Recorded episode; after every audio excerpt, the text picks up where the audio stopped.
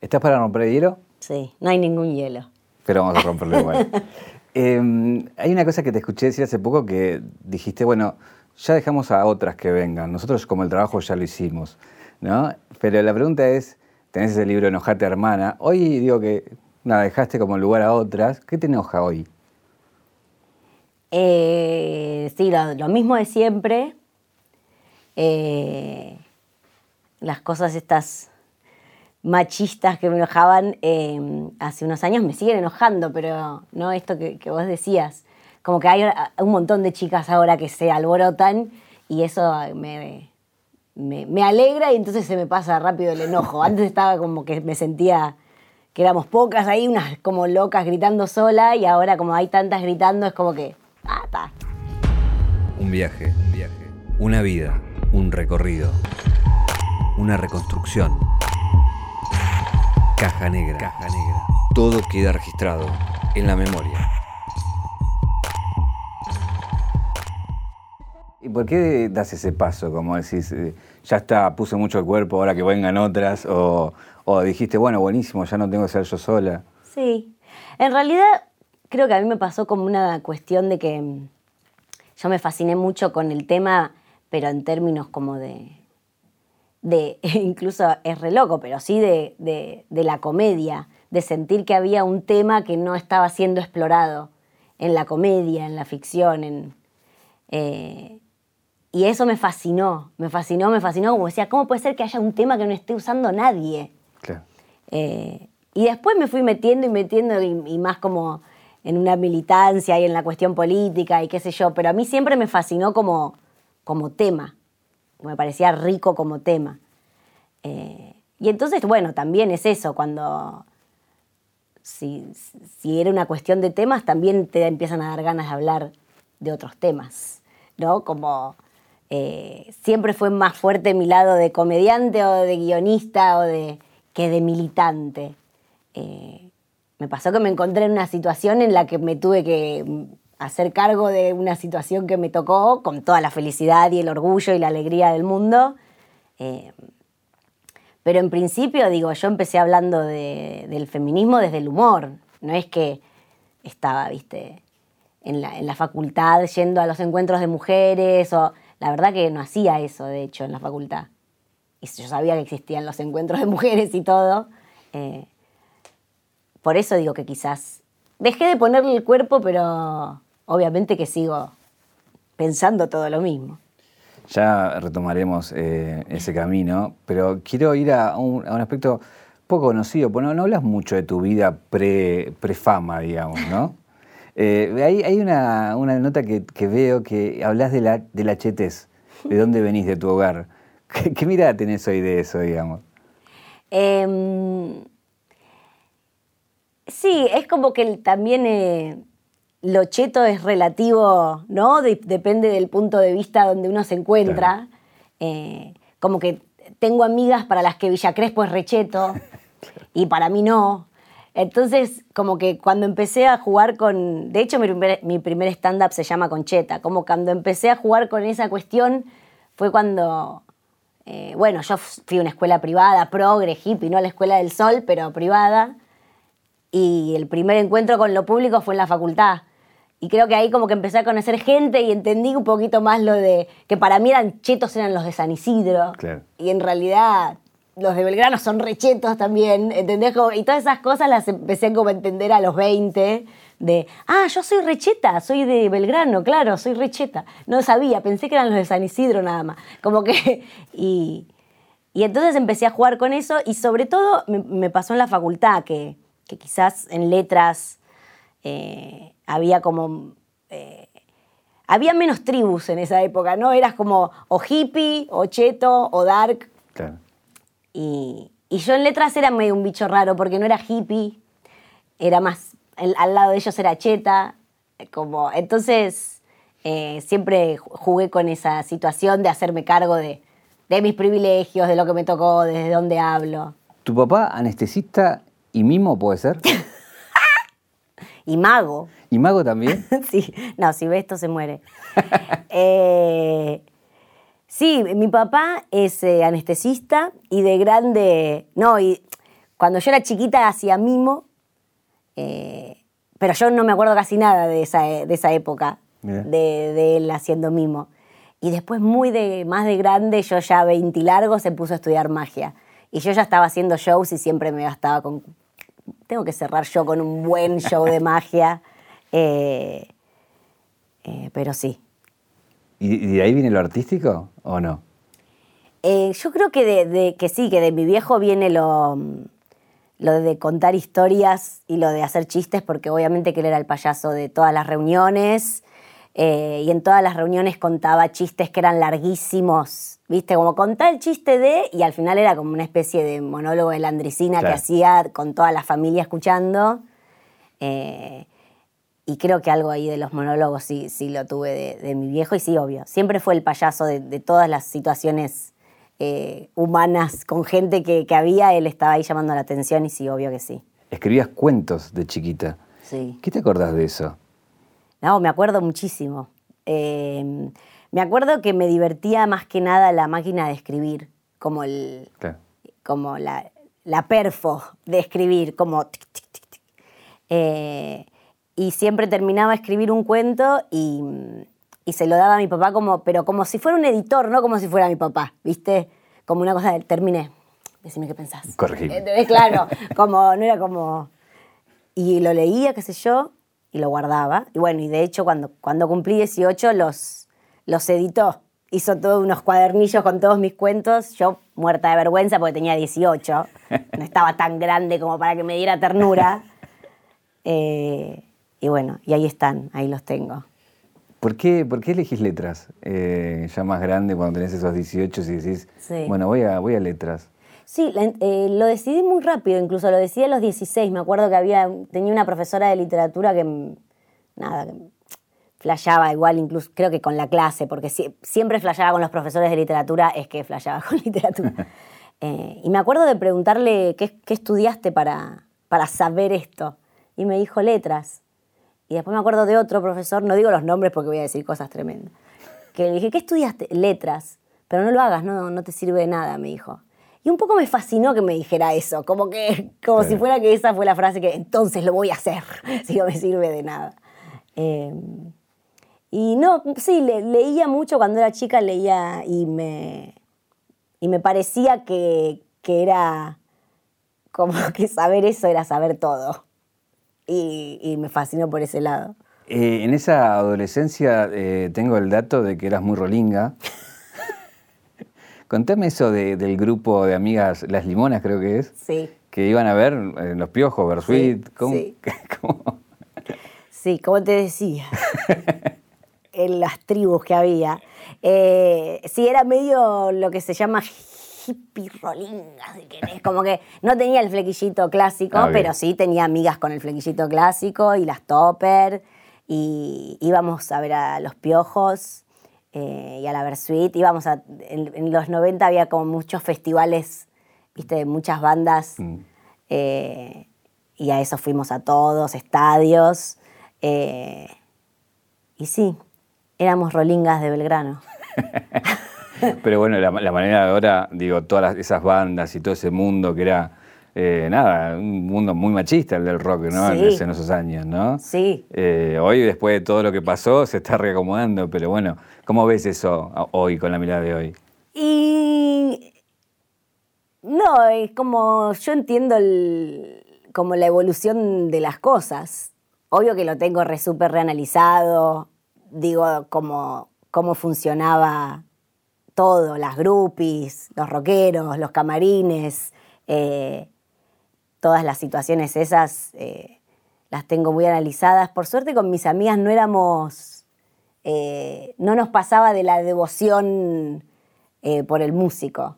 Claro. No teníamos esa como, bueno, sí, era qué lindo que estaba Andrés Ciro, que, ah, le quiero dar, bata. Pero no había como esa devoción que le pasa a algunas jóvenes, ¿no? Que es esa cosa, esa cosa fan desquiciada de.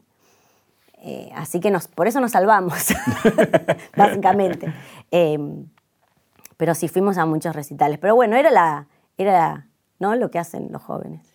Hay una cosa que no, no veo que rescaten de vos y que para mí me parece muy distintivo, y, y por ahí, ahora sí coincidís, eh, que quizás es natural, pero es tu manejo de Internet. Digo, empezás a escribir en blogs en esas épocas, Sí. cuando nadie escribía. Sí. Después vino YouTube, esta cosa de abuela youtuber. Sí. Twitter, que también lo, lo manejás muy bien. Eh, digo, como que con cada herramienta le fuiste sacando un poco el jugo. Pero bueno, quería detenerme un primero en la del blog, digo, porque nadie escribía en esa época, muy pocos eran, ¿no? Sí. Sí, me- es como que fui usando, la- a medida que salían las cosas, las fui usando como sin demasiada. eh, como sin demasiada pretensión. Realmente la época del fotolog y del blog eh, fue incluso el momento en el que yo me reencuentro con la escritura desde que era niña, porque los años de, como, de la adolescencia y de la juventud y la facultad me bloquearon la, como la creatividad, porque también es como eso, lees tanto y consumís tantas cosas tan geniales que también te abruma y decís, ¿qué me voy a poner a escribir yo? ¿Para qué? Eh, entonces yo me acuerdo mucho que desde un lugar cobarde era en la facultad de decir yo nunca voy a escribir. No, ni lo como. Es una falta de respeto que escriba. ¿Por qué un lugar cobarde? Porque en realidad tenía miedo, no me animaba. o sea, Claro. eh, era que no te- me daba miedo la exposición o, o- o me daba miedo siquiera soñar en algo que quizás no se cumplía. Que eso también es como. eh, si, si, si aceptás un sueño y después no se cumple, es como si decís, yo quiero hacer esto y después no pasa. Entonces es más fácil a veces decir, ni pienso. en- en- ¿Entendés? Como. Ni, ni siquiera me voy a aceptar a mí misma que tengo ese sueño, porque si después no pasa, no lo voy a poder soportar. Pero, mm, y lo que pasó con el blog fue eso, que fue la manera en la que yo encontré, no sé cómo, creo que la necesidad también al final de un, de un público, como que no estaba, el, el placer mío no era en escribir y guardarlo en un cajón, Emily Dickinson, viste, como que nadie más lea esto hasta que, sino que quería que alguien respondiera del otro lado, entonces ahí internet me vino bien y escribía textos largos y cuentos y cosas. Alguno en la facultad lo conocía. Me acuerdo que una vez, no sé si no es eh, Juan Esclar, que lo, lo- lo traigo a mención, que una vez me dijo, vos sos, mirá el nombre del blog. Qué desastre. Seda y percal. Ay, ya. Qué ordinaria, qué grasa. Pero bueno, el tango, la vida. Y, mm, y bueno, eso sí, los blogs. Ahí como que volví a escribir. Quería ir a, a esto de YouTube, eh, porque digo, hoy estamos acostumbrados, ¿no? Pero estamos hablando, ¿cuánto? ¿12 años? Sí, ya ahora 12, sí. o más, sí. ¿Qué había en ese momento? ¿Y cómo se te dio por largarte a ser loca de mierda eh, en, en nada, en esto? No escribir, sino hacer un video, hacer... Sí. Nada, lo que hoy conocemos como un youtuber 12 años atrás. Sí. Sí, eh, eh, obviamente no existía la palabra, ni siquiera la palabra viral. Claro. El, el- el concepto viral no existía, de que una cosa podía ser. Y esparcirse por todos lados. Eh, y mm, bueno, lo conté, pero me encanta contarlo, que es que en realidad tenía una compu nueva y estaba aprendiendo a editar en el programa de edición que venía en la compu.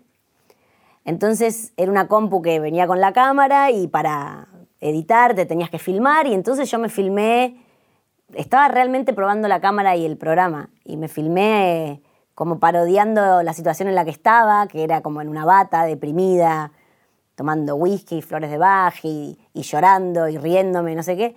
Y como que filmé eso sinceramente para probar el programa y me acuerdo que se lo pasé a una amiga y en esa época creo que ni WeTransfer había, o sea, y entonces la manera que tuve de pasárselo fue subirlo a un link de YouTube y pasarle el link. Como si estuviese pasando un archivo, pero porque no había otra manera de pasar algo tan pesado, no sé, o yo no la conocía. Y me acuerdo que mi amiga me dijo como, eh, eh, sí, es muy gracioso, pero estás loca, como diciendo, no muestres este, es el nivel de exposición. Obvio que en, en es- esto, como nadie, a nadie le preocupaba lo que subías a YouTube porque era lo mismo que nada, o sea, no significaba mucho nada. Eh, pero así empezó. Y después me di cuenta de eso, que me divertía mucho editar. Que editar me gustaba mucho, que me, me distraía, que me fascinaba, que me quedaba ahí como... Y entonces así fue, en realidad, como la diversión del- en la edición. Pero ¿cuándo te das cuenta que empieza a no ser tu amiga, a ser gente que empieza a ver, que te Sí. reconoce, que empieza a pasar algo Sí, que, sí, que no pasaba? Sí, y bueno, en una, en una fiesta, en una fiesta no, era una especie de boliche que estaba en, en Dorrego, un bar boliche, que me acuerdo que un- estaba un- había un pibe lejos y me hacía... Yo decía, ¿qué hace? ¿Qué hace? ¿Qué es esto? Como, te descubrí, sos Claro, vos la de...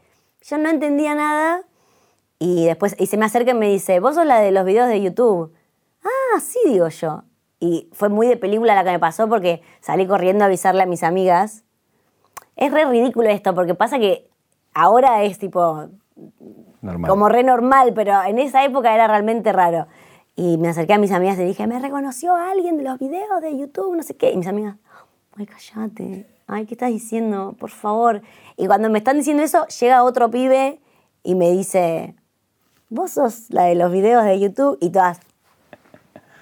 Eh, y entonces eso me empezó a pasar, como que me empezaban a, a reconocer mucho en la calle, que era una, es una situación, era muy raro porque además me imagino que alguien que, que graba algo en la tele como que después espera una repercusión en la calle o se imagina que puede pasar. Pero yo estaba en mi casa sola y de repente me saludaban en la calle, ¿entendés? Sí. Que eso fue bastante como loco. Pero nada, divertido igual. ¿Y nada. pero qué pensás que fue lo que pegó para, para llegar a eso? Porque hoy, hoy es fácil imaginarlo, ¿no? Hoy hasta uno lo piensa para, para que sea viral, para que tenga determinada forma, determinada temática, determinada audiencia. Sí. En esa época no, digo, pero algo tuvo orgánico que, que hizo que, que recorriera, ¿no? Sí, obvio. Yo creo que había algo ahí, y voy a hablar bien de mí misma, lo siento mucho. Eh, pero ha- había una cosa muy auténtica de, de alguien riéndose de, de un dolor muy universal.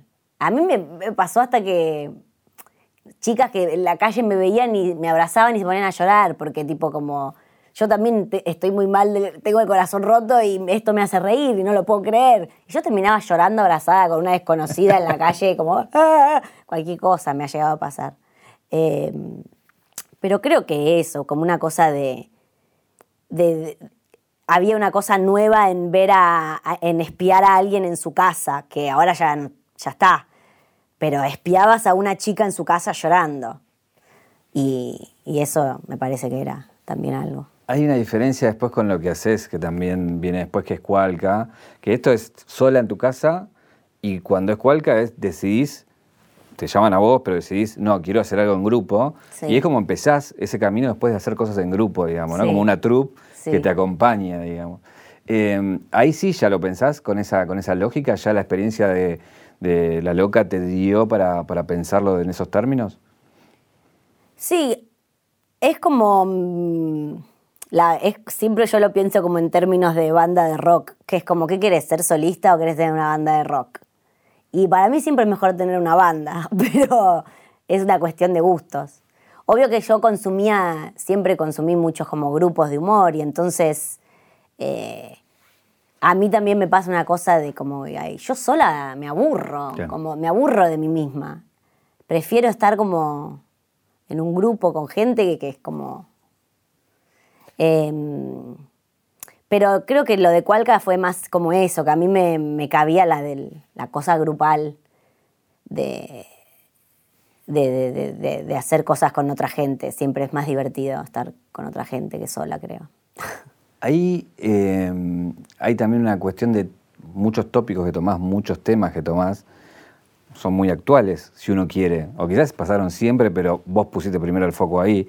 Eh, o sea, envejecen bien, lo que le llamamos hoy que envejecen Sí. bien. Pero en ese momento, digo, no había eso.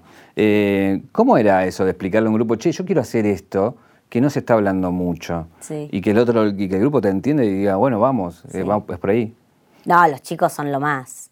Eran lo más y son lo más. Y, y- y en ese sentido tuve mucha suerte de, eh, de trabajar con, con varones que me seguían y que confiaban en mí y que, eh, eh, que no suele pasar, la verdad. Obviamente que, bueno, discutir chistes de este chiste es así, este chiste es asá y quedarse media hora enganchada. No, este chiste, bueno, eso sí pasó, obvio. Pero quiero decir, eh, eh, qué sé yo, el, chiste, el, primer video de Cualca que es piropos, que estoy yo matando chabones, los chicos felices, o sea, ¿entendés? No, pero bueno, obvio, tú, o sea, son sensibles e inteligentes y, buenos actores. Eh, pero, pero en general era eso y además obvio que los momentos creativos éramos, eran de todos, no eran míos solos. Entonces eh, nos sentábamos eh, a pensar ideas y, todos aportábamos y, bueno, eso hace también la riqueza de, de los sketches y de los chistes, que todos ponían su cerebro ahí, está el cerebro de todos, digamos. ¿Cómo es esa anécdota de que terminan todos en una heladería? ¿A quién llamaste? ¿O a quién hablaste? la de Por Ahora. Por ahora estábamos, eh, es una serie que hicimos con los mismos chicos de Cualca, em, y un día hubo pollo de, de almorzar en el rodaje y al día siguiente estábamos grabando en una casa antigua en el centro, no me acuerdo. Y lo que pasa en los rodajes es que tenés que ir a hacer dos y es imposible, porque el baño por ahí es, set, o el baño está ahí con todas las cámaras, con todo el mundo. Es muy difícil cagar en rodaje. y ahí nos pasó que estábamos todos muy mal. Y tímidamente todos empezamos a ir a la heladería de la esquina sin decirle nada a nadie. No es que íbamos diciendo, che, en la heladería de la esquina se puede. como que naturalmente, orgánicamente, todos encontramos el mejor baño. Viste, como una cosa de supervivencia que todos encontramos el mejor baño y lo estallamos y lo estallamos. ¿quién, fue el que levantó la partida y dijo, che, te vi, fui, yo también fui, estoy mal? Creo que, no me acuerdo, creo que fue creo que fuimos, que en algún momento todos nos miramos y se empezó a hablar del tema porque estábamos todos blancos, pálidos, estábamos todos descompuestos. Yo, de hecho, no volví a comer pollo después de ese día, real. ¿Posta? Hace ocho años que no toco pollo después de ese día. Bueno, ahora no como carne y qué sé yo, pero el pollo fue lo primero que dejé, después de ese día nunca más. Y, y sí, los de la heladería no, nos como cerraron la puerta en un momento, dijeron, chicos, todo bien, pero no. Y creo que así nos enteramos, porque alguien dijo, quise ir a Cremolati y no me dejaron. Pero pido mil disculpas a ese empleado de esa heladería que, imagínate, no una persona descompuesta, cinco. Bueno, ahora uno que vaya va a decir, este es el baño. Sí, que lo usen. Este, no, y además en las escenas esas de, ese día, de ese capítulo, que creo que es el 6, eh, yo estoy hay unas caras que tengo que son de persona que está mal, de la panza claramente, estoy. Y ahora. te van a ir a ver el capítulo 6 a ver sus caras. En la, escena del cuarto con Charo, yo estoy así porque estoy muy mal, a punto de morir. Eh, en paralelo empezás a usar Twitter, otra herramienta tecnológica, si querés, que le encontrás, eh, nada, un uso.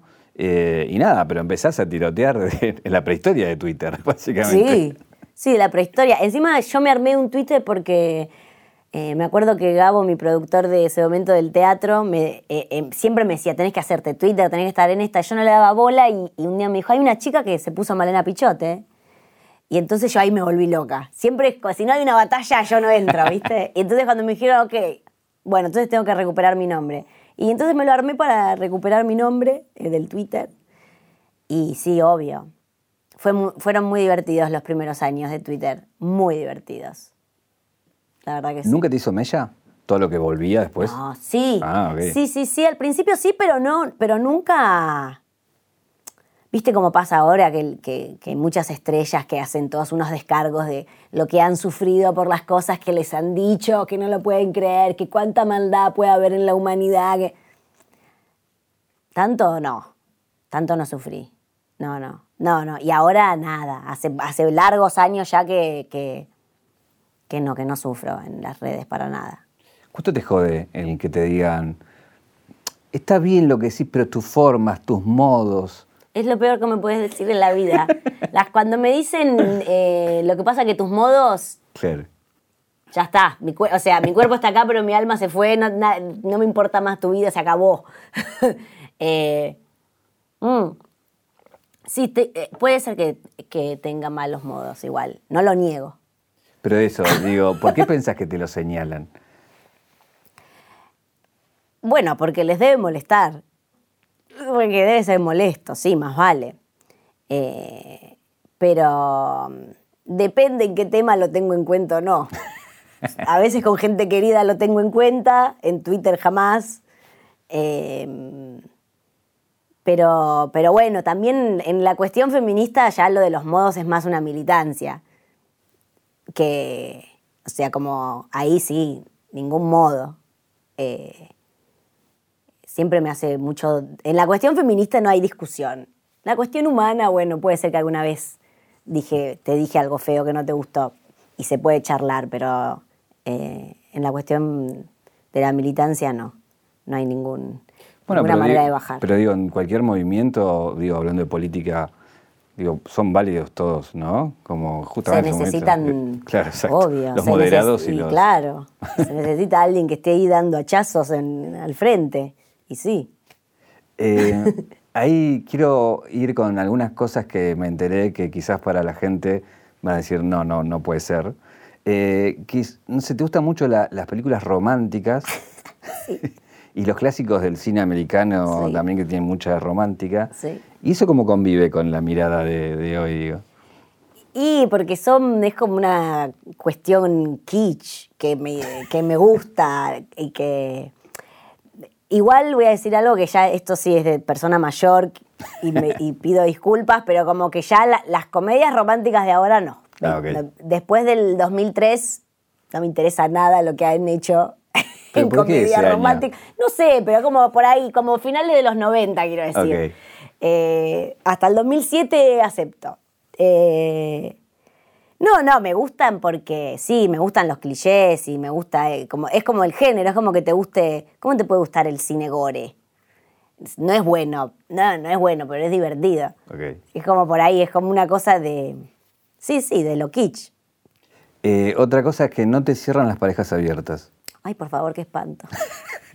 qué asco. Eh, no, no sé, no sé, no sé. No sé.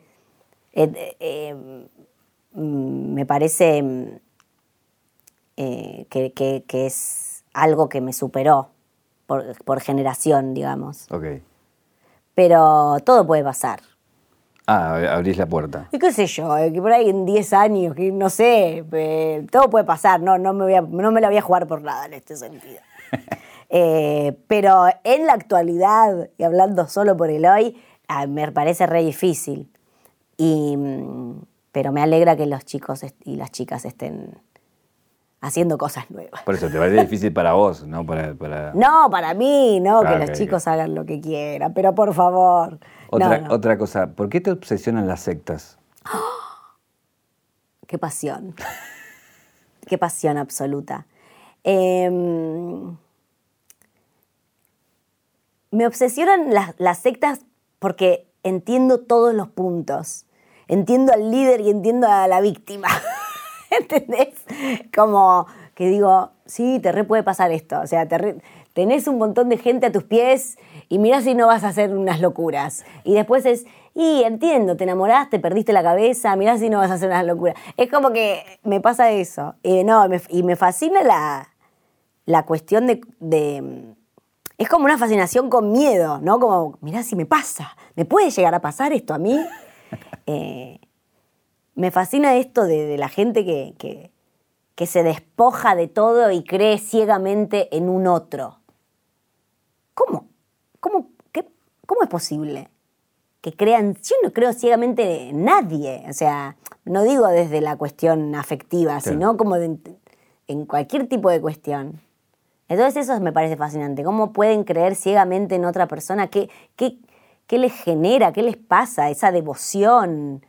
Eh, nada, sí, me vuelve loca, me encanta verlo, me encanta ver lo que dicen las, las víctimas de las, de las sectas, lo que dicen después, que todas, es como todo igual. Y también me parece como muy, me parece lo mismo que el amor romántico, en un punto, en otro grado, pero como esa, esa devoción y esa desesperación por un otro. Eh, digo, no es casualidad que la mayoría de los líderes son hombres y la mayoría de las, la mayoría, obvio que hay de todo, pero y la mayoría de las víctimas son minas. Hay de todo, lo sé, pero pero hay un link ahí entre la idea del amor. Ahora los chicos por ahí con estas parejas abiertas caen en menos sectas, no sé. Puede ser. Puede ser. Eh, ¿Por qué no te consideras eh, actriz en el sentido propio, ¿no? De decir, soy actriz, después de todo lo que hiciste. Ay, qué chanta, sí, ¿verdad? De películas. Pero bueno, me dicen, pregúntale por qué ella dice que no es actriz. Sí, Y la verdad, nada, tenés ya un montón de cosas eh, hechas, ¿no? sí. ¿Por qué te cuesta? Em, yo supongo que una cosa medio snob que debo tener de soy guionista, soy escritora, hijos de... Creo que por ahí. Pero no, sí, soy actriz. Soy actriz em, con... Sí, soy actriz, la verdad que sí. ¿Qué te voy a decir? Sí. Pero bueno, me pasa que me, eh, me, me divierte mucho actuar, pero por ahí me entusiasmo más con otras cosas. Pero sí, me divierte mucho actuar. Eh, sí, soy actriz, lo confieso. Dijiste alguna vez que tendrías y tendrías el- te gustaría tener el mejor presupuesto o el mayor presupuesto para hacer una serie. ¿Ya la tenés pensada? ¿Ya sabes qué? No, yo tengo 180 series pensadas. Ese no es el inconveniente. Eh, no, sí, yo tengo. Pero una que te morís ahora, que te digo, toma, toda la guita, lo que Sí, quieras, ¿qué, sí. ¿qué hacemos? No, no te lo voy a decir, porque es una locura. Pero la decirlo. temática, aunque sea, No, no, sé. ni loca. ¿Sabes lo que me cuesta conseguir historias? No, ni loca la digo. No, no, no. Pero las tengo. Si un productor está interesado, me llama por teléfono. Eh, sí, sí, obvio. Tengo un montón de ideas. Incluso estoy todo el tiempo presentando cosas. No es que eh, la gente siempre me dice, ¿por qué no haces nada? ¿Por qué no hay nada? Yo, yo tampoco sé. Eh, pero bueno, también, eh, qué sé yo, también al final siempre termino las cosas, haciendo las cosas de manera independiente, eh, que es hermoso también. Ahora estamos haciendo con, con Lucero otra, eh, otra especie de, de- de- de película especial de comedia como hicimos el año pasado. Así que me mantengo entretenida con mis cositas. Eh, digamos, ahora estás- estamos en un momento, como hablamos, ¿no? De esto de, de, bueno, ley del aborto, eh, no, se expandió, o sea, es una lucha que está presente todo el tiempo, en todo momento, en todos lados. Eh, ¿En qué momento estamos, eh, según tu visión? ¿En qué sentido lo decís? No, histórico en cuanto al feminismo, digo, ya un- una, una lucha importante que era el aborto se pudo conseguir, digo, Sí. bueno, ¿qué viene después? ¿Dónde estamos? Sí. Yo justo soy una persona muy eh, pesimista, que es como que esa es la parte que, en la que por eso me cuesta como eh, percibirme como un militante, que tienen como una cosa más positiva de la posibilidad ¿no? del cambio y de, y de ir hacia una cosa, hacia un lugar. A mí me cuesta tener pensamientos positivos. Eh, y entonces, una parte de mí te quiere decir, estamos casi en el mismo lugar, ¿eh? Entonces, eso. O sea, bueno, ¿estamos en otro lugar en comparación a hace 30 años? Sí. En comparación a cuando era chica yo, sí. De hecho, estoy jugando al fútbol, que es algo que nunca pensé que yo iba a hacer. Eh, pero creo que en los temas reales eh, que importan de verdad, ¿no? Como todos los temas importan de verdad, es verdad. Yo no creo que haya micromachismo, todo es machismo y ta. Pero bueno, las mujeres siguen muriendo y desapareciendo, entonces eso para mí no cambió. Y, y entonces pues, me cuesta hacer, como decir, mira qué bien que estamos, o mira todo lo que pasó. eh, y, bueno, y, el hecho de que la ley eh, del aborto haya salido ahora, las repercusiones de eso lo vamos a ver en un montón de años, porque imagínate hasta que se aplique como se debe y suceda todo lo que, eh, qué sé yo, en Uruguay es legal hace un montón de años y las mujeres que tienen que abortar tienen que pasar por unos procesos de cuestionamientos y de cosas que, eh, que también son muy duros. Entonces hay que ver cómo se implementa la ley que salió ahora. Digo, como que el trabajo no está hecho eh, para nada. Hay que seguir, eh, hay que seguir estando como muy atentas a, a cómo se desarrolla esa ley. ¿Y, y tu rol cuál pensás que va a ser en, en los próximos años desde ese lugar? Eh, ¿Yo lo tenés pensado o no, llevar? no, yo voy haciendo lo que me parece día a día, lo que me parece que está bueno. Me parece que mm, me siento afortunada de sentir eh, una especie de, de pasión por algo, viste, que, que- que creo que es lo correcto. que parece que si tener eso en la vida te ayuda un poquito a que la vida tenga un sentido, a levantarse al otro día, a la mañana. Eh, y, no, obvio que, que yo siempre estoy, eh, lo que decía al principio, no es que dejé de poner el cuerpo, pero sí me, me pasa que, que hace unos años estaba gritando y peleándome con todo el mundo con mucho placer, la pasaba muy bien, no era ningún sacrificio, también digamos todo, porque si no parece que cómo, cómo te la jugaste por nosotras. No, estaba divirtiéndome también. Eh, y, y bueno, y cuando haya que hacer algún papelón eh, en la tele, lo voy a hacer para mover el avispero. Eh, ¿Volverías a hacer un Babi, un Feynman, ese estilo de cuando, cuando decís papelones por eso? Sí, no, esos fueron grandes programas que tuve, la verdad. Eh, hay gente que me saluda en la calle por lo de Feynman. Mirá. O sea, vos, o sea, ese fue lo que yo- mi obra, ubicás, que me dicen como que me conocen de ahí, de la chica que habló con Feynman. Así que bueno. ¿Qué te provoca que hay mucha gente que le- ante el nombre Malena Pichot se le, viste, como entra eh, en un... Seguramente eh, bajo este video pasará Sí. en los comentarios. Hija de puta. Eh, y mm, la verdad es que tengo que decir que me gusta, porque si no me gustara, ya me hubiese guardado. Y aquí estoy, malditos. Eh, pero mm, sí, me gusta eh, eh, eh, que la gente piense que soy mala, me encanta. Eh, me río mucho. Eh, es divertido, qué sé yo, no sé. Eh, y es también como una cosa que ya es muy relajado. Cuando sabes que hay un montón de gente que te detesta. Es como, uff, ya está. No está, hay que, a ver qué piensa de mí, qué cree de mí, no sé si me quiere, no sé si no me... Es como, ok, hay un montón de gente que me detesta, listo ya. ¿Por qué no TikTok?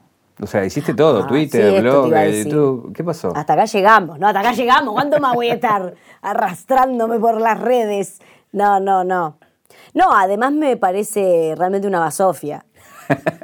Realmente parece una basofia, una porquería. Hay un montón de cosas muy graciosas, igual, obvio, eh, como en todo. Eh, pero no, mm, no hay nada que pueda hacer ahí, la verdad. Hasta ahí llegué. ¿Lo dudaste? No, no, alguna, no, incluso yo tengo la aplicación en mi teléfono, eh, porque a veces quiero ver algo, generalmente que me, dé- que me da cringe, o sea, eso es un sentimiento que busco mucho yo en las redes, el cringe, y voy hacia eso. Entonces tengo TikTok en, la, en mi teléfono. Eh, pero no puedo estar bailando, yo no, hay que tener una conciencia de sí misma, eh, hay, que, hay que tener conciencia de, de una, de, de- de la edad, de, de lo que hace, de lo que quiere, no, puede, no puedes estar, yo no puedo estar bailando, no, ¿Te jode la edad? O sea, ¿te, te entra a hin- a hinchar un poco? es impresionante la edad que tengo, yo no puedo creer la edad que tengo, ¿cómo pasó?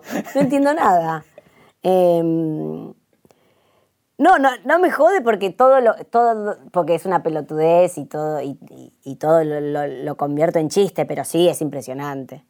Lo que pasa es que no hay nada que hacer, entonces es ridículo enojarse con eso. No hay nada, no hay nada que se pueda hacer. Eh, pero sí me parece importante recordarla. Y en ese sentido es, no puedes estar bailando en TikTok. Tenés que controlarte, vieja. Si vamos a la caja negra de tu vida, ¿cuál es el instante que te convierte en Malena Pichot? Em,